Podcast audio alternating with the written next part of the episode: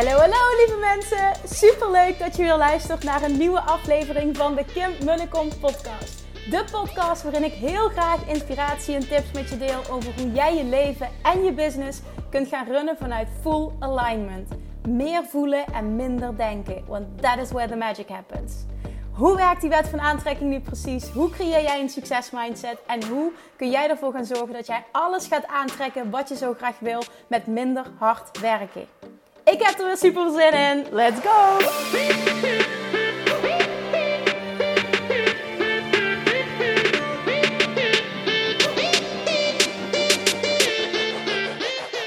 Ja, vandaag heb ik een interview met een fantastisch mens. En wel Paulien Timmer, de auteur van Lang Plus Gelukkig. En Paulien is niet alleen auteur, ze is ook spreker, mindset coach en liefdescoach. Paulien weet echt alles over een gelukkige relatie krijgen en behouden.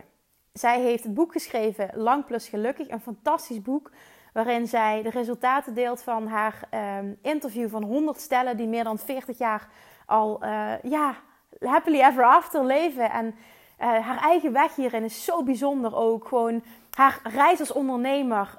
Um, hoe zij de Law of Attraction toepast in haar leven. Wat zij heeft met mindset. En hoe haar eigen relatie is verlopen. En wat haar achtergrond daarin is. Het gesprek is zo inspirerend, vond ik. Uh, we hebben ook heel lang gebabbeld. Het is een lang interview, sorry. Maar ik denk dat alles waardevol is. Dus ik heb er niks uitgeknipt.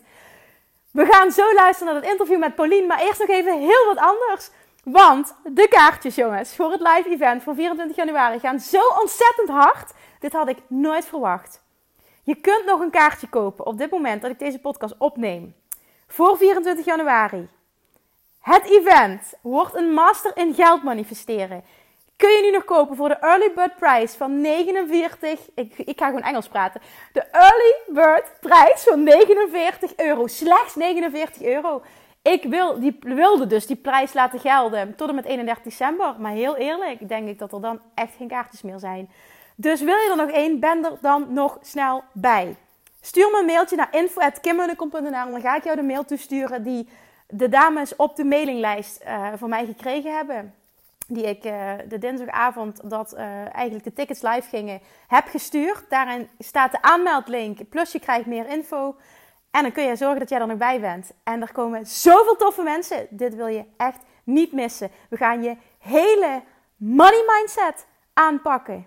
Je gaat je hele geldverhaal schrijven, waardoor daarna geld jouw beste vriend gaat worden. En jij gaat leren hoe jij de wet van aantrekking kan gaan toepassen in life en business. Waardoor alles veel moeitelozer gaat. Dit is echt iets waar je bij wil zijn. Oké, okay, genoeg geluld. Wij gaan naar het interview met Pauline.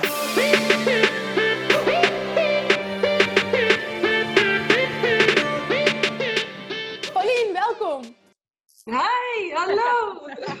Superleuk dat ik jou vandaag mag interviewen voor deze podcast. Ik denk dat jij uh, heel veel waardevols te melden hebt voor, uh, voor onze luisteraars. Wij hebben elkaar al eerder gesproken en naar aanleiding daarvan dacht ik, oh my god, ik moet jou op de podcast hebben. Dus dankjewel dat je daar tijd voor ja. vrijmaakt. Dank je dat je me hebt uitgenodigd. Superleuk. We beginnen met een vragenvuur. Um, antwoord met het eerste wat in je opkomt. Dus probeer het gewoon lekker kort, uh, krachtig te houden. En, en ja, probeer gewoon maar gewoon spontaan te antwoorden. Oké, okay, is goed. Alright, daar gaan we. Waar ben jij opgegroeid? In Groningen. Waar woon je nu? In Utrecht. In Utrecht? Waarom in Utrecht?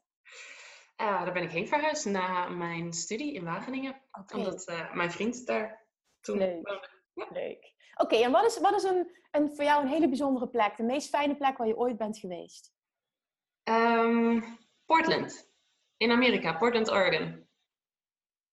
Kun je daar een klein beetje over uitweiden? ja, we hebben daar een half jaar gewoond. Uh, vlak nadat we uh, getrouwd waren, vier jaar geleden. En uh, ja, het is echt een hele bijzondere stad. Heel hippie, heel erg vooruitstrevend. Gewoon een hele, hele bijzondere, beetje magische sfeer haast. Het is echt geweldig. Wat cool. Oh, wat cool. Ja, het is grappig dat je dit zegt. Want ik had maandag een interview met Jolande. Jolande zei San Diego. Dus ik heb nu al twee keer als meest bijzondere plek een plek in Amerika gehoord. Oh, wat grappig. Ja, ja dat is heel toevallig dit. Oké, okay, gaan we door. Wat is, je, wat is je favoriete quote? Oh, dat zijn er wel, dat zijn er wel veel. ik heb er niet per se één, maar ehm, eentje waar ik vaak aan denk en die ik heel mooi vind is uh, be grateful for what you have and ready for more. Ja. Dus zowel heel dankbaar voor wat er nu is en ook verlangen naar meer. Het mag er allebei zijn. Ja. ja, dat is helemaal in de lijn van Love Attraction dit. Ja, ja, ja, zeker. wat is je superpower? Um, ja zeggen tegen enge dingen, denk ik. Waar ik misschien ook nog niet helemaal klaar voor ben of me niet helemaal klaar voor voel en het toch gewoon doen. Dat is een interessante. Die heb ik nog nooit gehoord. Dit is een ah. goede. Ja zeggen tegen enge dingen. Ja, ja. Kan je, kan je ineens heel ver brengen. Ja, absoluut. Wat mooi. Wat cool dat je dit als superpower benoemt. Ik denk dat veel mensen daar niet over nadenken om zoiets te benoemen. Ja, grappig. Ja. Heel cool. Ja. Oké, wat is een van je meest favoriete boeken? Heb je er één? Ja, Leven in Liefde van Deepak Chopra. Oké, waarom die? Omdat die mijn leven heeft veranderd. Omdat die mijn beeld van relaties en van de liefde helemaal heeft veranderd op een moment dat, uh, dat, nou, dat ik daar echt niet meer in geloofde en uh, um, er niet positief over dacht. Oh, mooi. Oké, aanrader dus. Mm Oké, heb jij een ochtendritueel?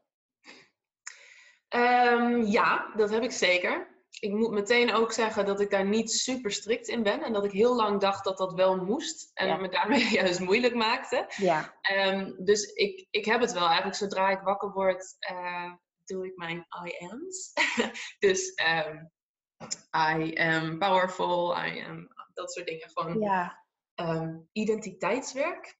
En uh, visualiseren en dankbaarheid ook altijd als Mooi wat jij zegt. Het resoneert heel erg met mij, omdat ik ben heel erg fan van Wayne Dyer en die spreekt heel erg over I am, de kracht van I am. Ja, ja, Mooi. ja Oké, ehm, waar word jij momenteel door uitgedaagd? Is er iets wat je uitdaagt op dit moment? Um, ja, het is eigenlijk wel een beetje een rare uitdaging, maar het eerste wat bij me opkomt is accepteren dat het eigenlijk heel makkelijk gaat nu. ik heb echt drie jaar lang zo hard gewerkt, zo hard gehusseld en, en geworsteld. En nu ben ik op een punt, ook met mijn business vooral, waarbij het gewoon zo makkelijk gaat. Alles staat, alles komt ook heel makkelijk. En uh, ik merk echt dat het een uitdaging is om dat gewoon te accepteren. Omdat er bij jou een overtuiging zit, nog onbewust, um, iets bereiken, succes behalen gaat gepaard met keihard werken. Ja, ja, en het is grappig dat je inderdaad zegt, er zit nog een overtuiging, want die, die, die was veel erger. Ehm, dus daar heb ik al wel heel erg aan gewerkt. Maar het staat toevallig vandaag op de planning om daar verder aan te werken. oh, dat plan je ook echt in dan? Ja, ja dit stond echt uh, vandaag op mijn uh, mini-to-do-lijstje. En hoe, hoe ga je daar dan mee aan de slag? Wat, wat is, want ik denk dat heel veel luisteraars dit interessant vinden. Wat doe je dan? Um, ik laat ze echt los door middel van de Emotional Freedom Techniek. Ik weet niet of je dat kent. Ja, daar werk jij mee. Ja, dat klopt. Ja, klopt. Ja. ja. dat is tappen. En dat, uh, nou, dat loslaten doe ik nu eigenlijk al acht jaar. En dat heeft echt me van een heel diep dal naar uh, hier gebracht, waar ik nu ben, waar ik heel blij mee ben. Um, en het werkt gewoon altijd. Dus als ik merk dat iets niet helemaal soepel gaat, dan weet ik inderdaad dat daar een overtuiging onder zit. En uh, dan ga ik daaraan werken door middel van loslaten met de Emotional Freedom Technique. En dat is echt, dat is echt zo magisch. Want elke keer als ik dat doe en ik ga echt diep, um, dan, dan is de wereld daarna een klein beetje anders. Dat klinkt misschien wel raar, maar dan, dan gaat er iets makkelijker. Of dan zie ik dingen ineens anders. Of dan zie ik een oplossing die ik eerder niet zag. Dus het is echt uh, heel waardevol en voldoeninggevend om eraan te werken. Maar is het dan een soort van uh, voor jezelf? Je laat iets los waardoor je automatisch open komt te staan uh, om te ontvangen eigenlijk voor iets nieuws. Ja, ja dat, dat is een deel ervan, maar ook een deel, zeg maar, we krijgen onze overtuigingen vaak um, in de jaren dat we 0 tot 7 zijn. Want dan hebben we nog niet echt het, het kritische vermogen om te kijken naar uh, wat anderen zeggen of wat we oppikken bijvoorbeeld van onze ouders en te kijken of wij daar ook echt wat aan hebben. We nemen het gewoon aan en we nemen het aan als onze eigen overtuigingen. En wat er dus vaak gebeurt is dat we nog steeds um, lopen, werken op die oude overtuigingen, die ons misschien helemaal niet meer dienen. En je hebt het niet per se door, omdat je het gewoon al zo gewend bent. Je doet dat al je hele leven. Maar het maakt, je wel, het maakt het je wel moeilijker. Als ik bijvoorbeeld dus inderdaad geloof het mag niet makkelijk gaan, dan zal ik mezelf saboteren. Dan zal ik het mezelf moeilijk maken, want zo sterk zijn overtuigingen, dat weet jij ook. dus daarom is het dat als je dat loslaat, dan uh, valt die sabotage, zeg maar, bijvoorbeeld weg. Dus dan gaat ineens iets veel makkelijker. En wat ik dan ook zo leuk vind aan dat tappen of de emotional freedom techniek, is dat je ook uh, positieve overtuigingen erin kan tappen die jou echt dienen en die jou helpen. Dus het is echt een beetje je, je mindset ontwerpen zodat het jou dient. Ja. Dit, dit, als je wil, kunnen we hier zo meteen eventjes wat dieper op ingaan. Want dit is wel een interessant stuk. Ik denk dat mensen hier heel veel aan gaan hebben. Als je wil, kunnen we daar wat over uitweiden. Hier kan ik echt dagen over praten. Oké, super. Want dan gaan we daar even op terugkomen. Ik denk echt dat mensen hier heel veel uit gaan halen. Dus ik wil hier zeker dieper, ehm, dieper op ingaan. Nog drie vragen heb ik voor jou. Heel kort. Wie is iemand die jouw leven heeft veranderd? Um, oh god, de eerste die in me opkomt is, is mijn man, Arjen. um, dat is misschien een beetje cliché, maar ja... Het is super mooi wat je nu zegt. Ja, wel, maar het is echt zo. Uh, en, en het mooie is ook eigenlijk door heel erg zichzelf te zijn en uh, door onvoorwaardelijk van mij te houden, al vanaf het allereerste begin, heeft hij echt mijn leven veranderd. Of heeft hij in ieder geval iets in mij getriggerd waardoor ik mijn leven ging veranderen. Is dat de eerste keer um, dat jij in aanraking kwam ook met onvoorwaardelijke liefde? Met hem? Ja, ja, wel op deze manier. Ja, absoluut. Mooi. Ja. Nou, bijzonder. Mooi dat je dit als antwoord geeft. Mhm. Wat is een grote droom die jij nog hebt? Um, ik wil heel graag in binnen vijf jaar 10.000 vrouwen helpen eh, om belemmerende overtuigingen los te laten in de liefde, maar ook in hun leven. En het gaat niet, niet eens zozeer om die 10.000, om dat getal of om dat cijfer, maar dat zorgt ervoor, of dat helpt me om groter te denken.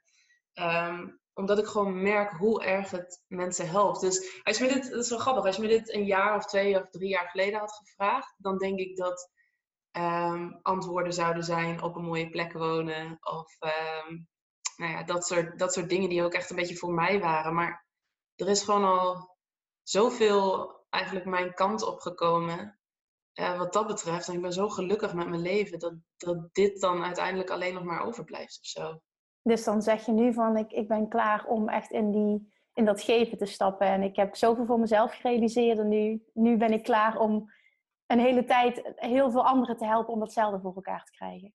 Ja, ja en ik denk dat het geven er altijd al wel in zat. Hoor. Ja, dat, dat um, het is wel mooi dat hoe meer je inderdaad voor jezelf realiseert, hoe puurder dat geven wordt. Want je hebt echt niks meer nodig. Ja, ja ik denk ook dat je anders in het leven gaat staan. Hè? Dat, je, ja. Kijk, want je, hoe jij het ook ervaart, um, ik denk dat we heel erg op eenzelfde lijn zitten. Op het moment dat dingen uh, moeiteloos, dat het voelt dat, dat dingen moeiteloos worden, dat je echt het gevoel hebt dat je de volledige controle hebt over je leven, heb je ook vrijwel niets meer om te willen vasthouden of te willen, um, ja, moet het zeggen, je, hebt je kent weinig angsten meer. Omdat jij zo sterk voelt dat je toch wel de controle hebt als iets niet loopt. Dat je, dat je bewust weer het zo kan draaien zoals jij het graag wil. Ja. Het klinkt misschien heel ideaal, maar daar komt het in de basis wel op neer. Ja, uh, dat je het niet nodig hebt om zoveel voor jezelf te willen en te willen vasthouden en, en angsten te hebben op het gebied van geld. Omdat dat het er altijd wel is voor je. Dat vertrouwen heb je. En dan, dan kun je ook en dat geven volledig stappen. Ja, klopt. En het is ook zo dat je gewoon realiseert dat natuurlijk maken die dingen die je wil je gelukkig. En um, nou ja, helpen ze in ieder geval in je levensgeluk. Maar uiteindelijk uh, is dat niet echt waar het om draait. En kan je gelukkig zijn in elke situatie. En uh, voelt het, het geven en het dienen eigenlijk het allerbeste. Ja, ja dat klopt. Ja, dat klopt helemaal wat je zegt. En dat realiseer je inderdaad vaak pas uh, op het moment dat je het doet. Want vaak in het begin, als mensen nog heel veel voor zichzelf willen, waar helemaal niks mis mee is, dan nee. uh, ben je puur alleen maar op jezelf gericht. En is het vaak lastig om die twee te combineren. Ja, ja, klopt. Ja, en het is ook wel een onderdeel, denk ik, van, van die reis of van die journey. Ja. Um, om dingen voor jezelf te willen. En dat, dat is juist goed, inderdaad. Ik wil absoluut niet dat iemand nu denkt: oh, ik mag niks voor mezelf willen. Nee, juist wel. Juist wel, want het, het, kan. Het is voor iedereen er. Iedereen is het helemaal 100% waard. Um, dus ga dat juist lekker ervaren. Het is ook niet dat het een het ander uitsluit, hè? Dat moeten we denk ik nee, ook heel even nee. heel duidelijk maken. Nee, absoluut. Oké, als laatste, waar ben jij vandaag speciaal dankbaar voor? Ehm, het is grappig, als ik, als ik ochtends wakker word, dan doe ik dus meteen eh, ook dankbaarheid. En dan is echt, de eerste dingen zijn altijd zo basic. Ik ben gewoon heel dankbaar dat ik een bed heb. En dat ik eh, een dak boven mijn hoofd heb. En ook bijvoorbeeld dat er hier gewoon water uit de kraan komt die wij kunnen drinken. En dat klinkt allemaal zo, ja, haast vanzelfsprekend. Maar ik, ik ja, ik kan daar echt zoveel dankbaarheid voor voelen. Ja, jij lacht ermee, maar het is ontzettend bijzonder dat jij dit doet, dat je dit voelt, dat jij zo ver, ja, dat klinkt zo ver, net of dat, je, dat er bepaalde gradaties zijn, zo bedoel ik dat niet, maar dat je dat zo voor jezelf kunt voelen, dat je het echt in die kleine dingen kunt zoeken, want dat betekent dus dat jij letterlijk elke dag wel iets hebt om dankbaar voor te zijn. Ja, ja joh, de hele dag door, ja.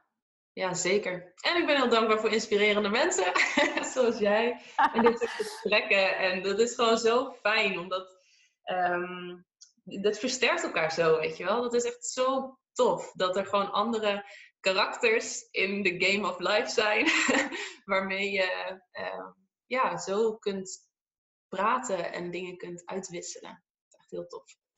Ja, ik voel het precies hetzelfde. Dankjewel. Dankjewel voor je mooie antwoorden. Hm. Hey, nu hè? Ja.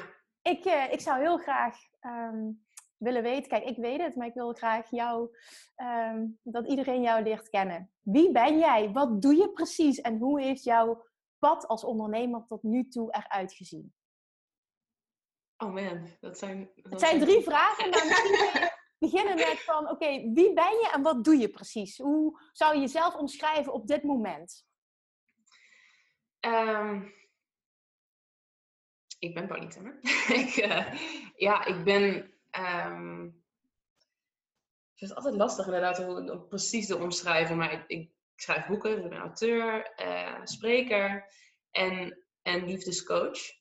Dus alles op het gebied van, van liefde. En dan vooral heel erg gericht op uh, twijfel. Dus twijfel, de ware, is dit de ware, de ware aantrekken. Um, daar focus ik me nu heel erg op. En, en daar heb ik online programma's ook voor. Um, dus dat doe ik nu vooral. Oké, en dus, dus een, een paar. Um, wat voor soort mensen kun jij helpen? Wat voor soort mensen help jij? Wie zijn jouw klanten vooral? Uh, degene die in een relatie zitten, misschien nog maar net, misschien al een tijdje, en uh, die twijfelen. Dus die gewoon niet zeker weten of dit de ware is of niet, die echt gedachten hebben, twijfelgedachten hebben. Want twijfel heeft nog echt heel erg een, um, een soort negatieve uh, rap, een negatieve associatie. Mhm. Ehm, maar het is zoiets onbegrepen.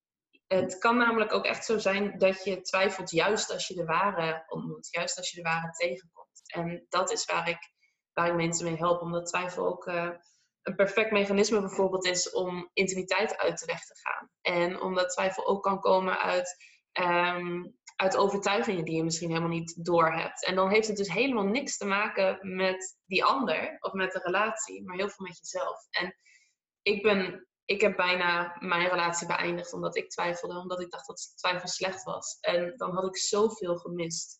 Dus dat je hebt het nu over je huidige relatie die je bijna beëindigd had. Ja, klopt. Ja. Wauw. Ja. Oké. En ja, jij hebt een boek geschreven.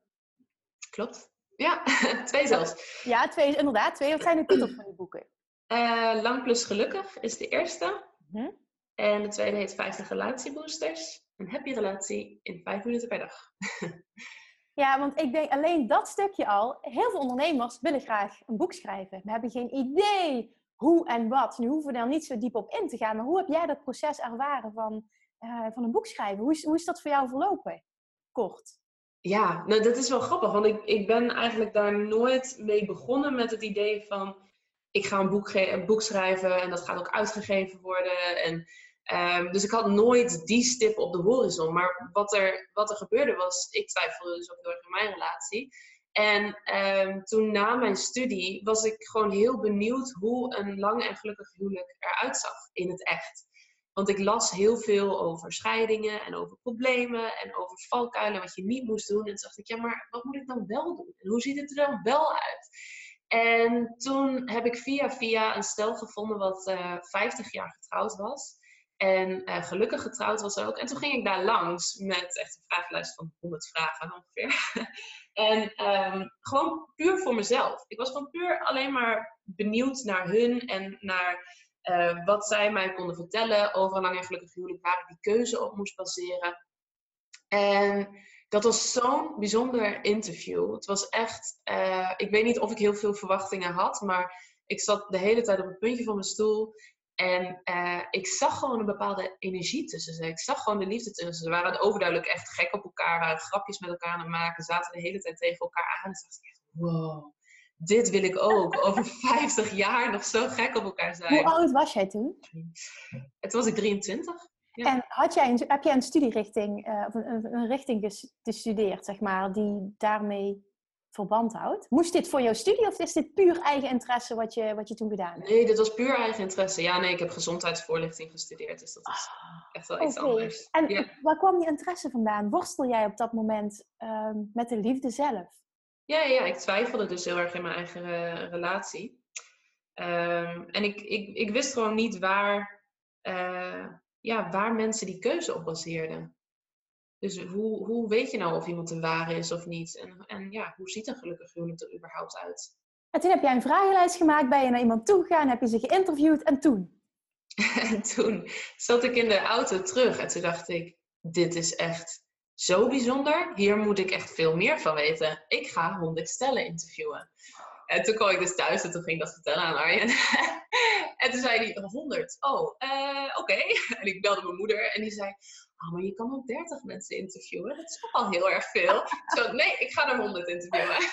en ik weet niet zo heel goed waarom het nou precies 100 was, maar ik, ja, het, dat, het voelde voor mij alsof dat echt grondig was, zeg maar. Dan had ik echt veel verhalen gehoord. Ja. Uiteindelijk ben ik ook heel erg blij dat ik dat gedaan heb. Want na 30 interviews begin je uh, echt herhalingen te horen. Dus daar ja. had ik er helemaal gelijk in met die 30.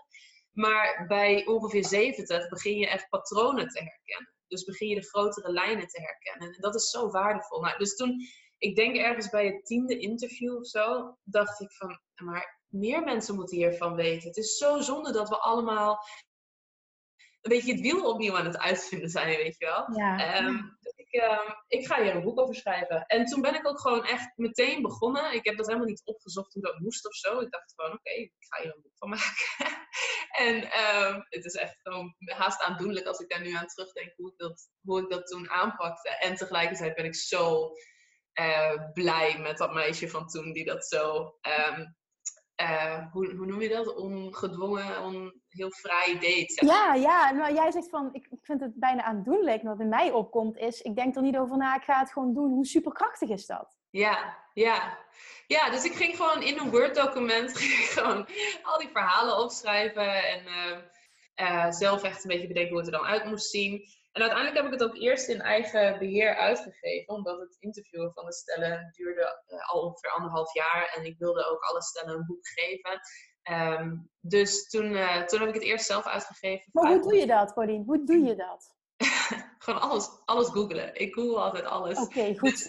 Dus, ja, echt hoor. Met, met YouTube tutorials en Google kan je ongeveer alles doen in je hele leven. Nou, dat is mooi dat jij dit zegt. Ik roep altijd namelijk everything is figure outable. En dat klopt. Ja, Op het moment dat je ja. vindingrijk bent, vind je alles. Ja, dat is Marie Forleo, hè? Ja, precies. Dat is Marie Forleo. Ja, klopt. Ja, ja nee, en de, ja, dat, dat is inderdaad ook hoe ik leef. Je kan alles uitzoeken. En het maakt niet uit of je ergens goed in bent of niet. Of een talent in hebt of niet. Als Kijk, ik denk wat, wat me toen zo hielp, was dat ik gewoon zo'n enorm vuur voelde om dat te doen. Ik wilde zo graag dat deze verhalen bij anderen uh, terechtkwamen. Dus het ging helemaal niet om mij. Het ging ook helemaal niet om ik wil een boek schrijven omdat ik een boek wil schrijven. Het, het ging, ging in eerste instantie ook niet om geld verdienen. Het ging niet om ondernemer zijn. Nee. Ach man, juist helemaal niet. Want ik, ik, ik investeerde alleen maar in dat boek. En ik, ik dacht niet dat ik ondernemer zou zijn. Ik dacht, het is een soort tussenjaar. Zo zag ik het. Ik doe dit omdat ik gewoon zo sterk voel dat ik dit wil doen en moet doen.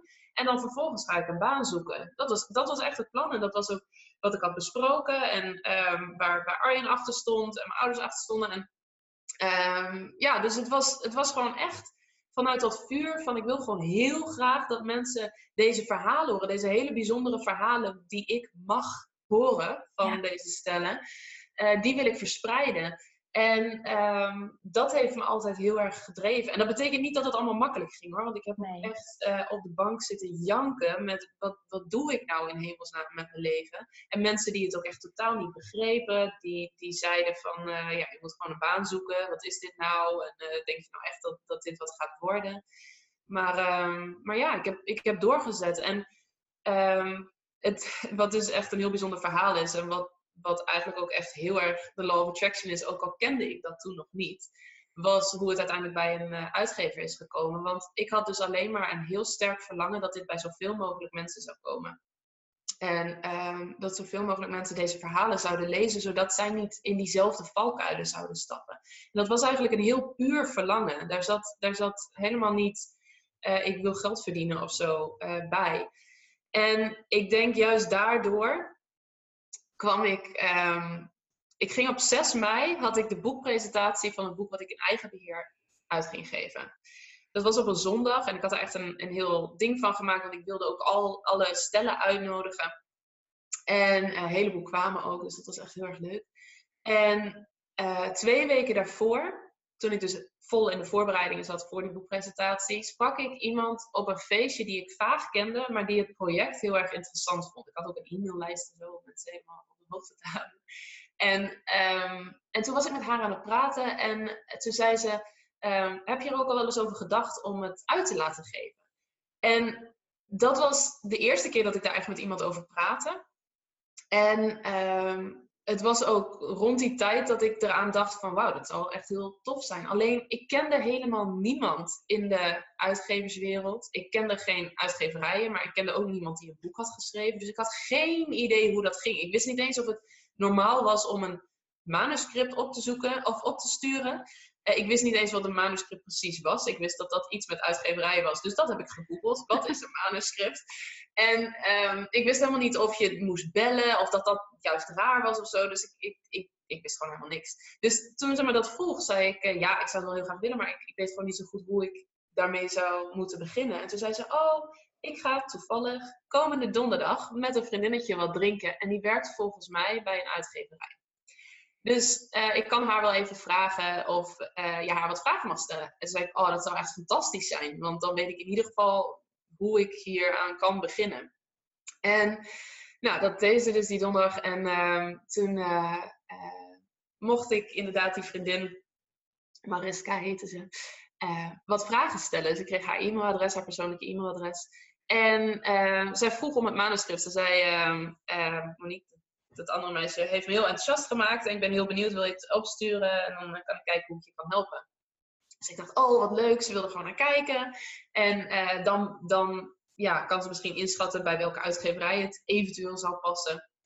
En toen, een paar dagen daarna, zei ze: uh, Nou, ik heb het gelezen, ik vind het heel interessant. Vind je het oké als ik het naar een van de redacteuren hier op de redactie stuur?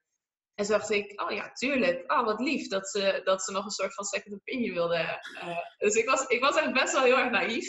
Ja, ja. Wat ook juist wel heel erg hielp om mij heel unattached te laten zijn. Absoluut. En um, toen kreeg ik een paar dagen daarna, dus dit was, uh, ik geloof, vijf dagen voor de boekpresentatie, waarna ik dus in een soort zwart gat zou vallen, um, kreeg ik een mailtje van uh, ene Sophie. En die, uh, die zei, uh, ja, ik heb het boek gekregen, wil je langskomen komende maandag? Dus dat was de dag na de boekpresentatie, om tien uur s ochtends. En nog steeds, ik met mijn naïeve hoofdje, dacht, oh, ze wil gewoon even, ja, ze willen, me, ze willen me gewoon helpen. Ik wist gewoon echt helemaal niks van de uitgeverswereld, dus ik wist helemaal niet hoe weinig tijd ze hebben en al dat soort dingen. Ja. Um, dus ik ging daarheen.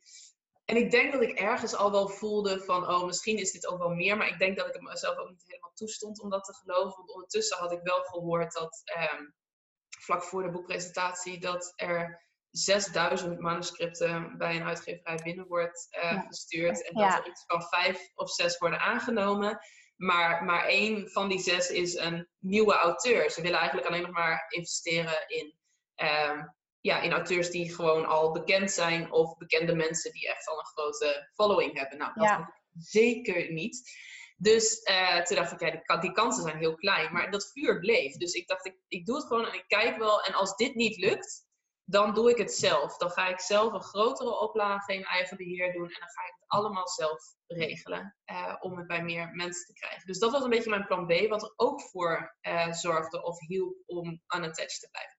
Maar ik ging dus die maandag daarheen. En, uh, en toen zat Sophie uh, daar met de armen over elkaar, echt een beetje zo heel afwachtend. En ze zei: Ja, heb het gelezen, ik vind het wel interessant, maar ik ben eigenlijk wel benieuwd naar jouw persoonlijke verhaal hierachter. Dus toen vertelde ik dat. En toen veranderde daarna echt haar hele lichaamshouding. En zei ze: Ja, nou, dat was eigenlijk het enige wat ik nog uh, wilde weten. En dat klinkt heel erg goed. Dus ik ga voorstellen uh, dat we dit boek uit gaan geven hier bij Prometheus. En, uh, en dan ga ik ook zeggen dat ze gek zijn als ze het laten gaan. En ik zat daar echt met open mond te luisteren. Ik wist al wel dat het Prometheus was waar ik heen ging. En ik dacht, oh, Prometheus, dat, dat klinkt wel bekend. En toen liep ik, ik weet nog dat ik naar mijn boekenkast liep. En ik dacht, even kijken of ik een boek heb. En echt elk derde, vierde boek was van Prometheus. en ik ging het googelen en het was de grootste onafhankelijke uitgever. Dus nou, ik, toen wist ik echt niet meer wat ik moest doen. Ik uh, zat daar in dat enorme grachtenpand in, in Amsterdam, waar ik me echt heel klein voelde tussen ja. powerhouses. en, en ze zei dit. En ik dacht, wat, wat, wat, wat gebeurt er? En toen, dus, hoe, is dat toen, hoe is dat toen verder gegaan? Nou, ze zei, ik, woensdag gaan we het erover hebben. Klaar dat je dan uh, waarschijnlijk de week daarna weet, want we moeten er nog even over nadenken. Maar woensdag om vijf over vier, dus vijf minuten na de vergadering, belde ze me en zei ze: We willen je boek uitgeven. Kan je morgen langskomen om te tekenen? En toen heb ik echt heel hard gehuild. Echt, alles kwam eruit van de afgelopen, die, die anderhalf jaar ervoor, dat ik niet wist waar dit heen ging. Dat mensen me voor gek verklaarden. Dat mensen zeiden dat dit zo'n risico was. Dat, um, dat, ja, dat ik nooit zou weten of het echt uh, aan zou slaan of niet. En hoe kan je nou zo'n zo'n risico nemen? Um, hoe kan je op Arjen's zak leven? Dat soort dingen. Echt al, al die angsten en dat gevoel van ben ik nou echt gek? Of, of zitten meer mensen hiermee? Ben ik niet de enige? Dat kwam er allemaal uit. En uh, nou ja, toen, uh, toen ging het uitgeven. En, en uh, dat is in begin 2016 is uitgekomen. En het heeft ook super veel media-aandacht gekregen. Wat dus uh, uitwijst dat heel veel meer mensen hiermee zaten. Het raakte echt een snaar. Wie heeft ervoor gezorgd dat het media-aandacht heeft gekregen? Uh, Prometheus, ja. En de, Jij zelf, oké. Okay. Ja, ja, ja, ja. Maar wat daarbij wel hielp, denk ik, was dat het verhaal achter het verhaal, zeg maar. Het was natuurlijk het boek, maar ja, het was ook het ja. verhaal dat een 23-jarig meisje daar naar op zoek ging. Terwijl ik daar dus nooit met dat idee mee begon. Het was, en juist omdat het zo oprecht was, werkte het. Wat heb jij, terugkijkend hè, hoe kijk je daarnaar terug? Wat heb jij hiervan geleerd? Welke patronen zie jij terug? Um, dat hoe puurder je verlangen is, en hoe liever je echt iets doet, gewoon echt om mensen te, te helpen, te dienen. Um, hoe minder jij zelf ertussen zit, zeg maar. Jouw ego, jouw angsten, jouw... Ja, jouw twijfel. Jouw twijfel. Ja. Hoe, hoe meer het universum alles voor je doet. Nou, het universum doet altijd alles voor je, maar dat, dat zie je dan misschien niet. Uh, dus dat is één. Andere is detached zijn. Dus niet uh, een bepaalde uitkomst aan vastklampen. Ja, ja. Dat heb ik hierbij ook nooit gedaan. En um, niet dingen doen om, om de uitkomst. Dus, oh, ik wil een boek schrijven omdat ik een boek wil schrijven. Maar omdat je het proces gewoon al interessant vindt. Ik, ik heb vanaf het begin gezegd, als ik die honderd stellen interview en er komt helemaal niks uit, dan is dat oké. Want ik wil gewoon die stellen interviewen. Ik vind het mega interessant. En elk interview was ook echt een feestje. Ik vond het zo leuk om te doen en zo boeiend. En bijzonder. En, um, dus ik, ik hoefde er vervolgens niks mee. Um, maar ja, en toen kwam, het boek en toen dacht ik dus ook van, ook al wordt het niet uitgegeven, ik wil dit gewoon in eigen beheer uitgeven en het uh, uitdelen of verdelen, zodat mensen dit lezen. Dus ik denk dat, zeg maar, mensen hebben het natuurlijk vaak over vijf jaren plannen en ik werk daar nu ook wel mee hoor, maar als je um, als je iets doet alleen maar om de uitkomst, dan wordt het wel echt heel lastig. Nou, wat, ik vind het heel mooi hoe jij het omschrijft, hoe jij het zelf ziet, hoe je het, hoe je het achteraf bekijkt.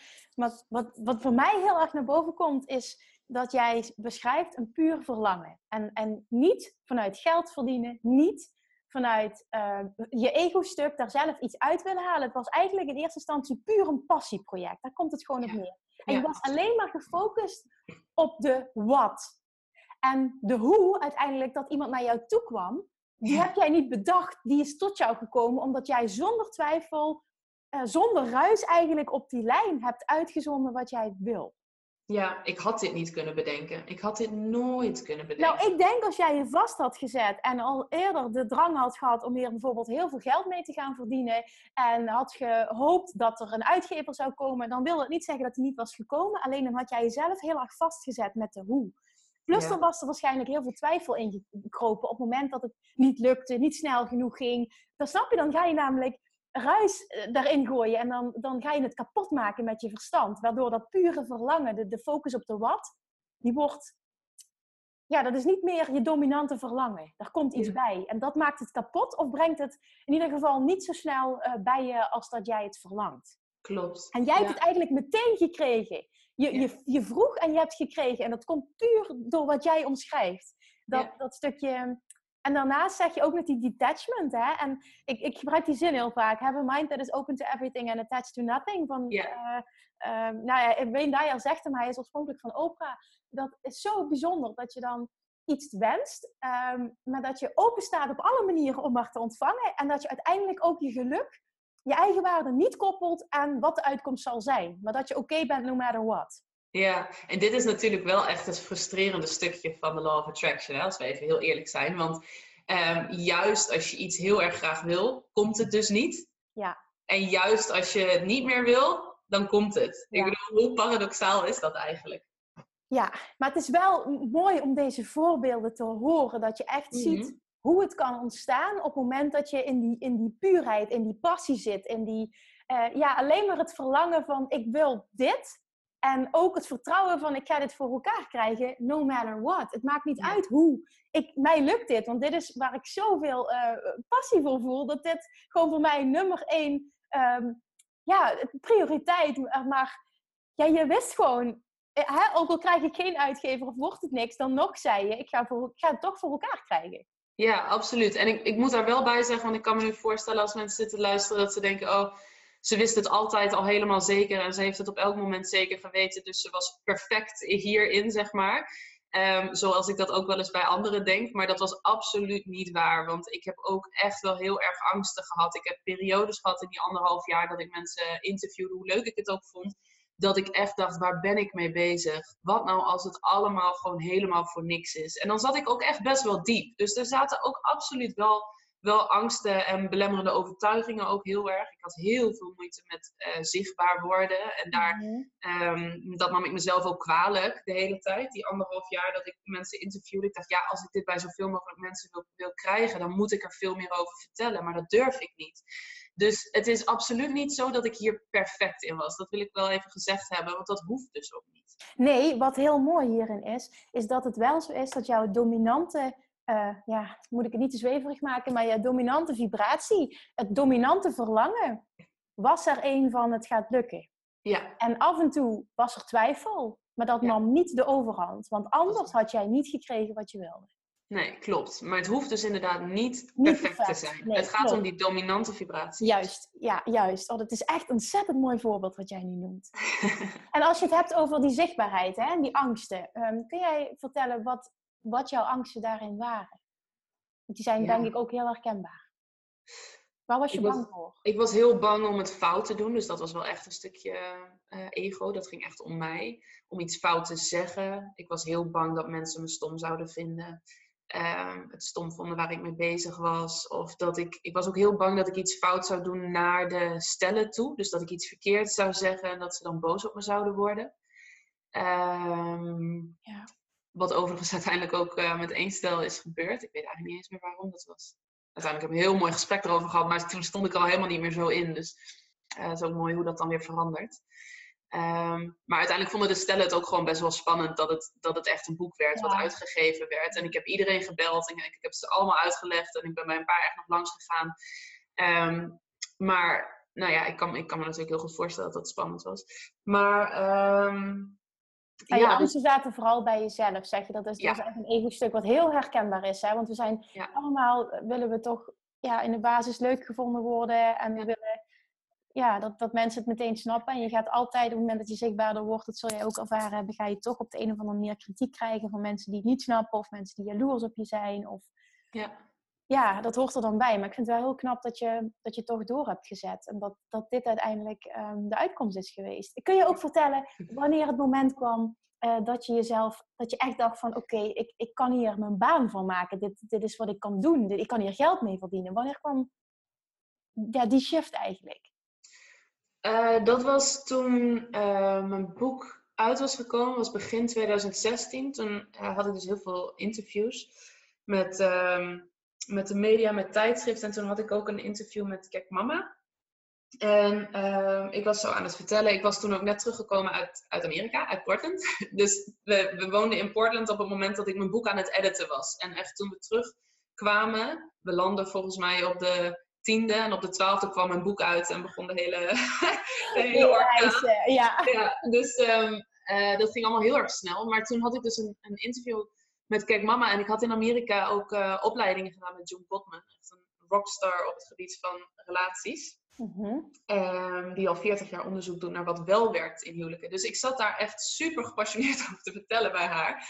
En toen zei ze: Heb jij hier ook een, uh, een online programma over of zo? En um, ik zo, wat je precies? En ze zei, ja, nou, het zou echt heel mooi zijn als, je, als, als, mensen dit gewoon van jou konden krijgen in een soort programmavorm. Um, en ja, het, het, het, tijdschrift komt uit op, uh, nou dat was twee maanden later, ik weet precies de datum niet meer. Dus zou je dat dan af kunnen hebben? Ik zei, ja, is goed, tuurlijk. En toen ging naar huis en toen ging ik opzoeken, wat is een online programma? nou, maar dit is heerlijk dat je dit zo open en puur vertelt, want dit is wel precies hoe het werkt, hè? Je moet altijd ergens beginnen. En jij zegt, ik heb dus alles uitgezocht van nul. Ja, ja, en dat is echt waar Google en de YouTube tutorials allemaal ja, ja, ja, um, van toepassing waren. Want ik heb gewoon die twee maanden, heb ik gewoon echt nou, 14 uur per dag gewerkt ongeveer. Om te leren hoe je een online programma maakt. En vervolgens dus ook alle kennis die ik had, precies op die manier in zo'n online programma te stoppen. En uiteindelijk uh, had ik het niet helemaal af, maar wel de eerste modules. En dan deed ik het zeg maar met drip content. Dus uh, de latere modules kwamen dan later. Ja, ja. Um, en heel wat mensen kochten het gewoon meteen al. Dus dat was natuurlijk ook wel een beetje overweldigend. Dus ik, ik ben ook heel erg in het ondernemerschap gerold. Want het was nog steeds het idee dat ik gewoon een baan zou gaan zoeken. Het was nog steeds het idee dat ik gewoon zou gaan solliciteren. Ik weet niet precies als wat. Ik had wel nagedacht over wil ik dan relatiecoach worden. Maar dat, ja, dat zag ik niet heel erg zitten. Omdat ik zo gefocust ben op de positieve kant van relaties. En niet op, op problemen oplossen, maar op problemen voorkomen. Weet je wel? Ja. Dus, en op de mindset en dat soort dingen. en ik, ik kende nog geen baan of, of manier om um, daarvan te leven op dat moment. Dus um, nou ja, toen dacht ik van wow, dit is mogelijk. Maar toen kwam dus mijn overtuiging, het mag niet makkelijk gaan. Want dit ging eigenlijk, ik heb er keihard voor gewerkt, maar nog steeds voelde het alsof het soort van makkelijk ging. Omdat ik het ook zo leuk vond om te doen. En um, dus toen, ja, dat is een tijd goed gegaan. En uh, dat, dat online programma liep eigenlijk best wel goed en mensen waren er ook heel blij mee. Maar ik was niet helemaal blij met het online programma. Ik, ik wist dat ik gewoon beter kon dan dat. En, um, en ik had het gevoel dat ik er geen grip op had. Ik wist gewoon niet waarom het werkte. Het werkte, maar ik wist niet waarom. En toen had ik volgens mij twee maanden of zo dat ik echt heel weinig van die programma's verkocht. En, en als ik er nu op terugkijk, denk ik, oh, het is eigenlijk echt bijzonder dat er, dat er zoveel werden verkocht. Want ik zou het nu zo anders hebben aangepakt. Het programma beter gemaakt, maar ik had er ook geen hele duidelijke naam voor. Dat soort dingen die, waarvan ik nu weet dat het echt heel belangrijk is. Um, maar ja, dus toen, toen het twee maanden een beetje stil viel. En nu weet ik waarom dat is, want nu ken ik het ritme van wanneer mensen behoefte hebben aan, uh, aan programma's in welke jaargetijden. er zit soms uh, echt een, een, ritme in. Um, maar toen, toen raakte ik dus een beetje in paniek. Toen dacht ik, ja shit, ik heb al anderhalf jaar eigenlijk niet de kost verdiend. En, eh, of de kost, in, Ja, in ieder geval echt je. Mhm. bijgedragen. Ehm, ik had bijbaantjes alleen maar. En ik moet hier wel echt mee kunnen gaan verdienen. Dus toen kwam dat ego erin. En toen ging ik dus heel erg vanuit dat geldstuk denken. Ja. En dat voelde de hele tijd zo kut. zo niet goed. Dat ik op een gegeven moment, ik denk na een half jaar nadat het dus een beetje eh, stil viel, toen, eh, toen ben ik gaan solliciteren bij een, eh, bij een bedrijf, een online marketingbureau. Omdat ik het gewoon, ik wilde het begrijpen. Ik moest en zou het gaan begrijpen. Want ik wilde niet vanuit dat geld gaan eh, denken. Dus ik ging solliciteren om een soort basisinkomen te hebben voor mezelf. Waardoor ik niet meer vanuit geld willen verdienen dingen kon aanbieden. Wat bedoel je precies met ik wilde het begrijpen? Ik wilde, ik wilde het ondernemerschap begrijpen. Oh, op die manier. Ja. Dus ehm, En had je het gevoel, als ik die, die baan pa- aanneem, dan leer ik eh, veel over online marketing. En dat heb Ja, ik nodig. ja, en dat was iets wat ik gewoon nog helemaal niet kende. Dus toen, ehm, toen ben ik, toen dacht Wat- ik dus Mag ik nog even vragen, wat maakte dan dat je, dat je kiest voor een baan zoeken en niet voor, oké, ik ga een cursus volgen over online marketing? Waar, waarom heb je die keuze niet gemaakt? Nou, dat, had ik ook ge- dat heb ik ook gedaan hoor. Maar ik merkte gewoon dat. Ik, ik wist dus eigenlijk wel dat je un- unattached moet zijn, detached moet zijn, om ehm, dit soort dingen voor elkaar te krijgen. En dat lukte me niet, omdat financiële onzekerheid op dat moment voor mij echt een paniekding was. Het was echt een veiligheidsissue. Dus dat ging heel diep. Dus ik kon niet meer helder nadenken. Dus dan kan je 25.000 verschillende cursussen doen. Maar als jouw overtuigingen en Ja. jouw mindset Ja. gewoon niet lekker lopen, ik bedoel, jij weet daar alles van, Ja, dan. Dan, kan je, dan kan je al die cursussen en opleidingen doen en dan uiteindelijk saboteer je het alsnog. Dus ik wilde gewoon die basis hebben en toen dacht ik, oké, dus ik, ik, ik wil graag een baan. Wat voor baan wil ik dan? Ik weet nog niet zoveel over online marketing. Dus toen heb ik het leukste online marketingbureau opgezocht in Utrecht. En toen ben ik daarheen gefietst met mijn cv. En ehm, gevraagd of ze een gesprek, eh, tijd hadden voor een gesprek. En dat hadden ze. En toen hadden ze eigenlijk geen online marketeer meer nodig. Maar, ehm, maar ze hadden geen tekstschrijver in huis. Alleen maar met een tekstbureau waar ze mee werkten. Dus toen zei ik, eh, van, oh, maar zou dat niet veel handiger zijn om dat in huis te hebben? Want dan kan je veel sneller met elkaar overleggen. En eh, nou ja, toen, toen waren ze het daarmee eens. Dus toen aan het einde had ik een baan. toen ik daar Oh, weer weg cool. ja, dus dat was ook zo'n ding van. Dat vond ik super eng om te doen. Vond ik echt heel erg eng. Maar ik wist, bijna iedereen stuurt alleen maar zijn cv in en, eh, en gaat niet langs. En daarmee heb je dan dus al een enorm voor, voordeel. Ook al is het heel erg eng. En uiteindelijk ben ik super blij dat ik dat heb gedaan. Want het was heel fijn ook om met collega's te werken. Want eerlijk gezegd was dat ook wel een heel grote eh, reden. Ehm, ik miste gewoon mensen om me heen. En, ehm, en ik heb dus heel veel daar geleerd. Maar het gaf me ook gewoon die, die zekerheid of dat basisvertrouwen. Terwijl ik dus eigenlijk al de hele tijd genoeg verdiende. hè. Dat was raar, hè? Maar toch, voor jou energetisch voelde dat niet als genoeg. Daar komt het gewoon op neer. Ja. Ja, ja dus ik, ja, mensen vroegen van, maar doe je dit dan om het geld? Zo, ja, nou, eigenlijk niet, maar wel om, om de zekerheid van het geld, zeg maar. Ja. Dus, ehm, ja, dus dat was echt, dat was echt heel, eh, heel fijn. En dat heb ik uiteindelijk een jaar gedaan, ook omdat het gewoon zo gezellig was daar. Eh, echt een heel fijn bedrijf. en daar ben ik afgelopen zomer mee, eh, mee gestopt. Dus eh, toen ben ik Wat? echt... Ja, wat maakte dat je, dat je daar dan mee stopt? Wat is uiteindelijk dan die overweging dat je denkt van oké, en nu ga ik ervoor, nu ben ik er klaar voor. Wat was dat moment? Nou, dat is dus wel grappig, want ik, ik begon echt. Ik, ik laat dus al acht jaar los, hè, wat ik net vertelde over de emotional freedom techniek en tapping en zo. En dat doe ik al acht jaar gewoon op liefde mogen ontvangen en in mijn relatie en dat soort dingen.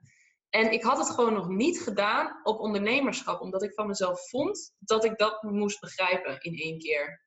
Dus het was gewoon nog niet echt in me opgekomen om het ook daarop toe te passen. Ik weet dat dat nu heel raar klinkt. Het klinkt ook raar als ik het nu zeg. Maar het was niet in me opgekomen. Dus ik ging vanaf eh, mei, volgens mij, of nee, juni, ging ik er echt op, eh, op tappen. Echt vol, vol, vol op tappen. En loslaten. Al die overtuigingen, dus ook die financiële eh, onzekerheid en veiligheid. En ehm, ik ging ook opschrijven wat voor bedrijf ik wilde hebben. Want ik wist, ik wist heel veel over relaties en over een relatie manifesteren. En toen dacht ik, oké, als ik dat nou allemaal één op één kopieer naar mijn business. Ik ging gewoon die stappen allemaal af. Dus ik ging alle regels voor mijn bedrijf zeg maar opschrijven. Hoe ik wilde dat het bedrijf was. zo had ik nog helemaal niet gedacht tot, die, tot dat moment. En vervolgens ging ik dus alles loslaten wat daar niet mee in lijn was. Wat ik er nog spannend aan vond. En daar ben ik de afgelopen zes maanden, vijf of zes maanden dus fulltime mee bezig geweest. En binnen no time, echt waar, het is, echt bizar, had ik dus een nieuw online programma geschreven in de zomer. Die echt 100.000 procent gewoon uit mijn hart kwam. Wat, wat eigenlijk al er heel lang in zat, maar wat ik gewoon niet zag tot dat moment. En dat kwam vooral omdat je al die tijd heel erg in je hoofd zat op dat gebied. En niet echt, echt wat dat stukje in je hart, vertrouwen op je intuïtie en openstaan. Ja, ja, ja, en ook omdat het dus niet makkelijk mocht zijn. Dus ik dacht altijd heel ingewikkeld en heel moeilijk en groot. En um, ja, dus, nou, dus toen kwam dat ineens heel makkelijk. En toen wist ik helemaal niet of dat aan zou slaan. Maar toen stuurde ik uh, uh, drie mailtjes naar mijn mailinglijst. En toen, toen verkocht ik er 22 in drie dagen. ja, dus toen dacht ik, oh man, hier zitten mensen op te wachten. En het was zo... Het was het was zo bijzonder om te merken. Want ik had dus echt twee jaar, anderhalf jaar, twee jaar zo geworsteld. En alles geprobeerd voor mijn gevoel. En het enige wat ik hoefde te doen was loslaten. En gewoon doen wat er echt in me opkwam en in mijn hart leefde. En toen ging het lopen. Ja, ik vind het een fantastisch verhaal. Ik herken het enorm. Ik, ik weet wat jij voelt. Ehm, wat ik nu wel heel graag, uh, waar ik dieper op in wil gaan, nog een van de laatste dingen is dat tappen. Kun jij vertellen, wat is de Emotional Freedom Techniek? Uh, kun, je het, kun je het simpel verwoorden? En wat is dat tappen precies? Wat doe je? Ja, natuurlijk wil ik erover praten, want het is fantastisch iets. um, het is een combinatie tussen een uh, eeuwenoude Chinese geneeswijze, acupressuur, en moderne psychologie. Mm en uh, ik denk dat iedereen wel een beetje een, een, beeld heeft bij acupunctuur met de naalden. En die worden dan op bepaalde punten in je, in je gezicht bijvoorbeeld gezet. En die, worden, die punten waar ze in worden gezet corresponderen met meridianen. Dus dat is het, het energiesysteem van je lichaam, zoals dat in de Chinese geneeswijze uh, wordt gezien. Mm En acupressuur is dus dezelfde punten, maar niet met naalden, maar door te kloppen op die punten. Dus daar moet je je bij voorstellen als je eh, een beetje ongeduldig bent en je zit aan een tafel, dan ben je zo met je, met je vingers op de tafel aan het kloppen, weet je wel? Ja. Ja, nou dat, dat kloppen doe je dan op bepaalde punten ehm, op je gezicht. Ik ben het nu aan het doen en niemand ziet het natuurlijk. uh, je hebt dus bepaalde punten op je gezicht. en um, je sleutelbenen is er één boven op je hoofd en. Um, die die corresponderen met die meridianen. En wat het doet, wat zo interessant is, is dat het ervoor zorgt dat de stressrespons die je hebt geneutraliseerd wordt. Dus stel jij bent zes jaar oud en je staat op het uh, schoolplein en er komt een jongetje naar je toe en die zegt: Jij bent echt dom. En van 0 tot 7 nemen we dus alles gewoon aan zonder echt kritisch te kunnen zijn, want onze hersenen zijn nog niet genoeg ontwikkeld daarvoor. Dus vervolgens denken wij, oh oké, shit, uh, ik ben dom. En dat is blijkbaar iets slechts, want hij zegt het op een vervelende manier. En ik wil geaccepteerd worden. Dus vervolgens elke keer als jij in een situatie komt waarin mensen erachter kunnen komen dat jij dom bent, krijg jij een stressrespons. En als jouw lichaam in stress is, dan doet jouw brein en jouw lichaam er alles aan om die situatie te vermijden. Dus als het gaat om dom zijn, dan ehm, heb je bijvoorbeeld een test of een, een proefwerk of wat dan ook. En dan ga je uitstellen. Dan ga je jezelf saboteren. Dan ga je minder goed leren. Om dan tegen jezelf te kunnen zeggen van ja, maar ik heb niet echt goed geleerd. In plaats van dat je gewoon je best doet en dan faalt en dan voor je gevoel die overtuiging bevestigt dat je dom bent. Dus wat je met tappen doet, is eigenlijk zeggen van nee, deze situatie is helemaal niet eng of stressvol. En je neutraliseert dat. Dus je laat de emotionele lading eromheen, laat je los. Dat is één deel ervan. Het andere deel is de moderne psychologie kant. En dat is dat terwijl je aan het tappen bent, zeg je ook al, denk ik dat ik dom ben of voel ik mezelf dom. Ik hou van mezelf en accepteer mezelf compleet en volledig. En dat doe je omdat we heel vaak die twee dingen los van elkaar zien. Dus we denken, pas als ik slim word gevonden door anderen, ben ik liefde waard. En als je deze twee dus samen doet, integreert, nee, ook al denk ik dat ik dom ben, ik hou van mezelf en accepteer mezelf, dan lost het op. En dan is het niet meer iets waar je dus zo bang voor bent, waar mensen achterkomen, of waar je zo bang voor bent dat gaat gebeuren. Uh, en op die manier kan je dus echt overtuigingen volledig loslaten, dat ze gewoon niet meer um, een soort grip op je hebben. Maar waar, waar tap je? Hoe moet, ik, hoe moet ik dat voor me zien? Ik snap wat je, wat je bedoelt, hè? maar hoe, hoe ziet dat er praktisch uit? Ja, dat is best lastig zo. je bepaalde plekken hebt. Er zijn er ja. bepaalde... Oké, dus het, het, maakt wel degelijk uit waar je dan... Ja, er is gewoon een, een bepaald rondje wat je doet. En de eerste keer dat je het ziet, ziet het er een beetje raar uit. En denk je, holy shit, er staan heel veel verschillende uh, punten. Ga ik nooit onthouden. Maar na vijf rondjes weet je het. Ik kan het wel even uitleggen. De ene is... is... Is het sowieso, is er meer informatie ergens over te vinden? Stel dat iemand het interessant vindt, dat hij... Ja, zeker. Nou, ik heb op mijn website um, uh, staan allemaal tappingfilmpjes, echt op specifieke onderwerpen. Oh, super. Ja, en daar staat ook een uitlegfilmpje. Dus dat is inderdaad. Uh, nou, ik denk dat dat handig is. Want er komt bij en dan kunnen mensen echt dus. Zeker. En jouw website is? Uh, www.langplusgelukkig.nl. Ja. En dan moet je even klikken op de Love Tab. De Love Tab. Yep. Oké, oké, dankjewel. Want het is echt ontzettend interessant, maar dit moet visueel gemaakt worden. Ja, klopt. ja. Super. Ja. Oké, mag ik nog vragen, wat, wat maakt dat jij uh, die techniek hebt gekozen om voor, bij jezelf dingen voor elkaar te Er zijn natuurlijk honderdduizend manieren waarbij je uh, misschien wel datzelfde kunt bereiken, maar dit werkt specifiek voor jou. Waarom? Ja, ik, nou, um, ik begon met een andere techniek, die ik trouwens ook nog steeds wel gebruik, de Sedona-methode. Um, en daar ben ik acht jaar geleden opgekomen omdat um, ik zo gek werd van mijn eigen gedachten. Ik weet nog dat ik een soort van inzicht had dat ik dacht, ik heb alleen maar negatieve gedachten en die blijf ik ook maar denken. Ik zou ze eigenlijk willen wissen en nieuwe willen installeren.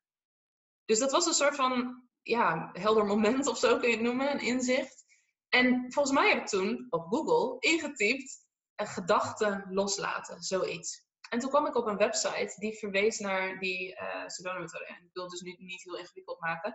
Uh, dat is gewoon een andere techniek die ook uh, bezig is met loslaten. Maar uiteindelijk ben ik, ehm, heb ik de Emotional Freedom techniek daardoor ook ontdekt. Via via. En uh, vond ik die heel mooi omdat het echt direct naar je onderbewuste gaat. Ja. Dus door dat tappen um, maak je, je je lichaam gewoon rustig en laat je je hypofyse, een deel van je hersenen, weten dat, dat er niks aan de hand is, zonder dat je dat rationeel hoeft te doen. Het gaat, het, het, het gaat gewoon veel sneller, het werkt heel direct. Ja. Dus uh, ik kwam eerst op een andere techniek, maar toen via die techniek ben ik hier gekomen en ik vind deze echt, uh, echt geweldig. Ja. Oké, okay. oh, wauw, super. Nou, dankjewel. Ik denk dat, dat, dat heel veel mensen de behoefte hebben om nu naar je website, alleen daarom al naar je website te gaan. maar Paulien, waar sta je nu? We hebben dus gehoord van hoe, jou, hoe jouw reis is verlopen. Waar sta je nu? Wat doe je? Wat bied je aan? Wat, ja, hoe, hoe sta je nu als ondernemer in het leven? Oh, nu geniet ik er zo van. Echt extreem ik heb gewoon zoveel plezier hierin en het voelt zo goed, zo, zo goed om... Je werkt fulltime voor jezelf nu. Ja. Afgelopen zomer zeg je, het, gaat, het voelt nu heel erg moeiteloos. Je hebt losgelaten dat er nog een belemmerende overtuiging zat. Die zei, je, moet, je verdient pas echt dit op het moment dat je keihard werkt. Dus dat is een enorme doorbraak geweest, kan ik me voorstellen. Klopt, ja, ja. enorm. Ja. ja, dus wat ik nu doe is, um, ik heb nu één online programma. Um, is dit hem wel, heet hij? Het is 11 over 11 trouwens. Nu niet als mensen luisteren, maar 11 11. Het klopt, um, het klopt, ja. het valt me toch altijd op.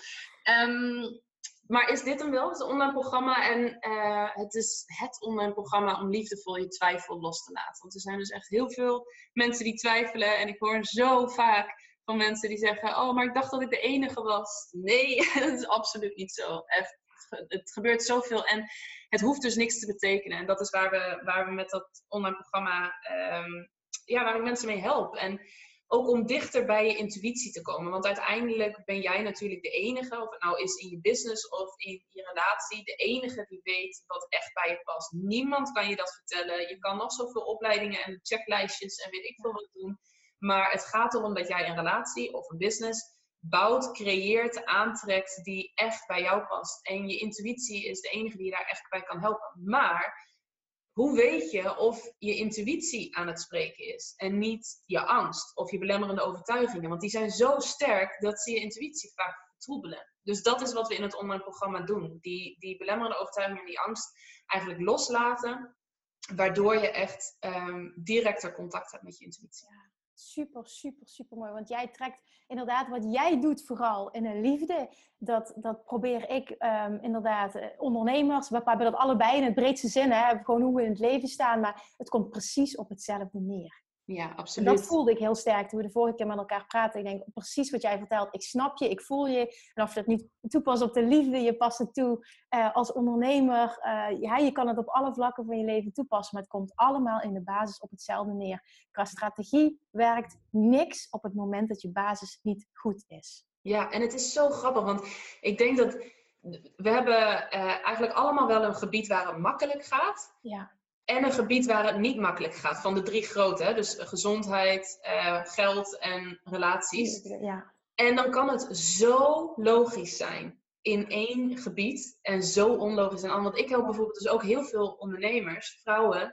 Die als ik dan vraag, hoe maak jij keuzes in je bedrijf? Dan zeggen ze, oh, op intuïtie, op gevoel. Ja. En dan zeg ik, hoe maak jij keuzes in de liefde? En dan valt het stil. En dan Ja. zeggen ze, oh, ja, oh, daar analyseer ik. En dan, ga- dan ga ik heel erg nadenken. Dus wat werkt in hun bedrijf op deze manier, passen ze niet toe in de liefde. Dus dat is zo, dat is zo interessant, toch? Dat zal je ook merken met eh diëten. En, eh, Nou, als je het hebt over. Ik ben even aan, het- aan het reflecteren op mezelf. Ik heb zelf enorm met mijn lijf geworsteld. Dat is Ja. tien jaar geleden. Dat heb ik toen als eerste onder controle gekregen. Toen ehm, is heel erg dat liefdestuk heel lang een, een heel. Ja, een ik wil het niet te overdreven maken, maar ik heb daar heel erg mee geworsteld. hmm, En ik denk dat de basis daarvan is, ik hoorde jou net vertellen van 0 tot en met 7, een soort van verlatingsangst die steeds weer naar boven kwam. En, en uiteindelijk qua business heb ik ook dus heel erg lang, wat jij vertelt, eh, alles maar bereikt op basis van presteren en keihard werken en drammen en doen wat iedereen doet. En vooral niet voelen, maar vooral doorknallen, doorknallen, Ja. doorknallen. Ja. Wat me wel heel veel bereikt heeft, maar het gaf me niet die voldoening en het gaf me niet, ja, uiteindelijk eh, dat gevoel van, ja, van tevredenheid en van echt succes. Ik, op het moment dat je jezelf voorbij gaat, jij snapt wat ik bedoel, dan kun je wel heel veel bereiken. Maar op het moment dat het je niet het gevoel geeft waar je zo sterk naar verlangt, heb je nog helemaal niks. Nee. Ik voelde mij niet succesvol op de een of andere manier. En ja, toen er die doorbraak is gekomen, wat ik uiteindelijk dus wel al op het gebied van, van, van voeding heb bereikt, dat ik mijn lichaam onder controle had, vrij makkelijk. Ehm, nu ook sinds, sinds dat zijn vriend in mijn leven is, dat stuk eh, liefde echt wel heb kunnen helen. En, en nu als laatste dus eigenlijk ook dat stuk business op dezelfde manier. Maar wat jij zegt klopt. Je maakt niet meteen de link. Oh, ik doe dat op die manier, op dat vlak, op die manier. Laat Ja. ik even logisch nadenken en laat ik het op alle gebieden toepassen. En ja, het lijkt zo logisch en toch Ja. zie je dat inderdaad nee, niet. Nee, Nee. maar hoe cool Kim, dat jij, dat jij inderdaad ook gewoon al die gebieden zo één voor één eigenlijk bent gaan masteren. Dat is toch echt wel heel bijzonder. Ja, nu jij het zo benoemt, denk ik, wauw, dit is echt één voor één op zijn plek gevallen. Want jij noemde net die drie gebieden. Ja. En ik denk, wauw, ik heb op alle drie heb ik geworsteld. Flink. Ja, ik ook hoor. En ik denk iedereen. Het is, het is, kijk, de een gaat iets makkelijker dan de ander. Ja, maar ja. ehm, ik denk voordat je ze echt allemaal mastert, ben je... Want je ziet ook, dat zie ik dus in de ondernemerswereld, heel veel succesvolle ondernemers hebben hun lichaam niet onder controle. Ja, ja. Dat zie ik echt om me heen. En dan, dan denk, dat dus is verder geen oordeel, maar voor mijzelf is dat iets wat ik wel belangrijk vind. Voor mij hoort dat bij ultieme balans. En ja. bij, bij echt alle vlakken masteren, wat, wat ook weer gekoppeld is voor mij dan weer aan echt gelukkig zijn. En dan Ja. zie ik dat dat heel veel nog gebeurt op actie en doordrammen en vooral maar niet voelen wat je nodig hebt. En Ja. En ja, dan bereik je dus toch een disbalans op een bepaald vlak. En dat zie je. Dat zie ik echt. Ja, ik, mij valt dat op, omdat natuurlijk ook een bedrijfstak voor mij is. Dat stukje, dat, dat me dat opvalt, dat heel veel ondernemers hun lichaam niet onder controle hebben. ja, en heb jij ook het gevoel dat dat ook kan komen door eh, de upper limit problem? Dat het nooit goed genoeg is. Nee, dat je jezelf niet volledig eh, toelaat om alles te hebben. Dat, nou, ik denk wel dat heel veel mensen de belemmerende overtuiging hebben. Zeker als al iets uh, al jaren niet is zoals ze het graag zouden willen. Ik bedoel, dat zie ik heel veel terug bij uh, vrouwen die coach bij het afvallen. Je gaat jezelf het verhaal vertellen dat het niet voor jou is weggelegd dat je slank kan zijn. Omdat je al zoveel hebt geprobeerd, het is steeds niet gelukt. Dan, dan ga je een soort van um, acceptatie creëren, ook al ben je er niet happy mee. Acceptatie van, ja, het zal wel niet voor mij zijn weggelegd. Dus en hoeveel te sterker jij dat als waarheid gaat voelen, hoeveel te sterker dat verhaal gaat worden, hoeveel te meer dat dat zich zal manifesteren. Ja, ja en ik, maar ik denk dat, dat een, een onderdeel daarvan ook is ehm, dat we het onszelf gewoon niet helemaal toestaan dat het overal kan goed mag gaan. En dat het overal makkelijk mag gaan. Dan denken we, wie ben ik om en succesvol te zijn, en er super goed uit te zien en me goed te voelen. En ook nog eens de liefde van mijn leven te hebben. Ja. om zo gelukkig te zijn. Ja. Nou, ik denk ook dat we heel weinig voorbeelden om ons heen zien. Uh, waar, waarbij dat zo is. Moet ik eerlijk zeggen, als ik nou, daarover nadenk. Ja. Dat men automatisch misschien ja, denkt van het bestaat niet. Ja, het bestaat niet. En je bent ook bang om dan Ehm, om, om anderen jaloers te maken of om anderen pijn te doen of te kwetsen. En dat is een heel sterk mechanisme, dat we denk ik nog vaak uh, wel onderschatten. En ook als je iets hebt, uh, komt vaak de angst naar boven op het moment dat je dus nog niet voldoende je uh, gedachten kunt controleren, dat je die mindset nog niet hebt gemasterd van ehm, dat je bang bent om iets kwijt te raken wat je hebt. Dat speelt ook. Ja, ja. Ja dat, het, dat het wat je nu kent, dat is eigenlijk veilig. Zo fijn ook dat je het niet meer kwijt wilt. Ja, klopt. Nee, dat heeft er absoluut mee te maken, ja. Wat heb jij een mooi verhaal en wat, wat heb jij, wat leef jij, onbewust misschien, maar ik weet nu ook bewust, wat leef jij de law of attraction? En wat, wat, wat ik hier heel erg uithaal uit jouw verhaal, wat ik echt zie als les voor heel veel mensen, op het moment dat je een verlangen hebt, dan ga er gewoon voor en zie gaandeweg wel wat je tegenkomt. Geloof erin dat je droom bestaat. Geloof erin dat je alles kunt uitzoeken hè, wat je maar wil. Daar ben jij ook een voorbeeld van. Van als je iets wil, dan, dan kun, je, kun je erachter komen hoe het werkt. Dat, dat het niet per se gepaard hoeft te gaan met superveel investeren. Begin gewoon ergens en ben vooral niet te bang voor wat als het niet lukt. Maar focus op kleine stapjes en, en blijf focussen op jouw passie en jouw verlangen. En ja, ik wil graag doorgaan met zoveel meer verhalen van inspirerende mensen, inspirerende ondernemers. Gewoon naar voren brengen, naar voren schuiven, de, de wereld ingooien. Om, om nog meer mensen het gevoel te geven dat het dus wel bestaat. Dat je alles kan hebben en dat het bestaat om je droom te leven. Hoe tof is het dat jij dit gewoon doet? Ik vind het zo gaaf. En jij ook. Ja, ik vind het geweldig dat je dit doet. Ik vind het geweldig dat je dat je inderdaad uh, zulke, zulke mensen interviewt. En, en meer voorbeelden, want we hebben allemaal meer voorbeelden nodig. Om te zien hoe het wel kan en om te zien hoe het ook kan. En we zijn het allemaal zo ontzettend waard. Waard, ja. En je begint met niks en kijk nu wat er dan kan ontstaan. Ja. Ja, en ook wat dus zo'n keuze voor passie en voor iets wat jij gewoon graag wil doen, je allemaal kan geven. Want dat had ik nooit kunnen voorzien. Dus onderschat niet waar je zelf toe in staat bent, maar ook wat je intuïtie en je passie volgen voor je kan doen. Pauline, ik wilde jou gaan vragen, wat is, wat is een advies wat je mensen wil meegeven? Maar die laatste twee zinnen, die vatten alles samen. Eigenlijk wel, ja. dat.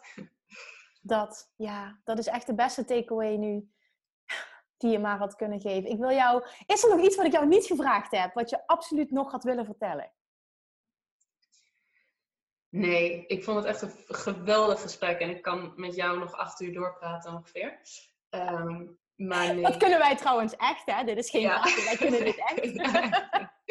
ja, er zit geen einde aan. Nee, ik, heb, ik heb er zo ontzettend van genoten. Heel erg bedankt hiervoor. Super. Jij, dankjewel voor je tijd. Dankjewel voor je inspiratie. Dankjewel ook voor uh, dat stukje Emotional Freedom Techniek. Daar kunnen mensen direct mee aan de slag. En als mensen jou willen vinden, waar kunnen ze dan naartoe? Als mensen meer over jou willen weten, als je willen gaan volgen, waar moeten ze dan naartoe? Uh, naar mijn website www.langplusgelukkig.nl En je kan me volgen op Instagram. Paulien.timmer is mijn handle. En uh, op Facebook. Op Facebook. Gelukkig. Ja, top. Nou, ga dat zeker allemaal doen. Pauline is echt een inspiratie sowieso voor ondernemers van wat mogelijk is op het moment dat je echt een droom hebt, erin gelooft en er gewoon voor durft te gaan. En daarnaast, als je worstelt in de liefde, je, je worstelt met die twijfels, je herkent je in ja, dat type persoon wat jij net omschreef, Paulien, dan ga absoluut ook naar haar website en uh, ga kijken of Paulien degene is die jou daarbij kan helpen. Paulien, dankjewel. Wij gaan afsluiten en uh, tot de volgende keer. Jij ook heel erg bedankt. Doei! Super dankjewel voor het luisteren. En mocht je deze aflevering nou ontzettend inspirerend hebben gevonden, zou je dan alsjeblieft eventjes de moeite willen nemen om naar iTunes te gaan en een korte review willen achterlaten. Want alleen op deze manier kan de podcast groeien, kunnen we meer mensen bereiken, omdat de zichtbaarheid wordt vergroot. En ik zou het super leuk vinden als je luistert, dat je even een screenshot maakt van de aflevering die je luistert en uh, mij even tagt op social media. Mocht je nog suggesties hebben voor een bepaald onderwerp, iets waar je meer over zou willen weten, dan stuur me alsjeblieft een berichtje, ook op social media. Op Instagram bijvoorbeeld, als je me daar nog niet volgt, dan get your butt on Instagram. Of op Facebook, of je stuurt me een mailtje naar info.kimmunnekom.nl en beantwoord ik al je vragen met alle, alle, alle liefde. Bye bye voor now.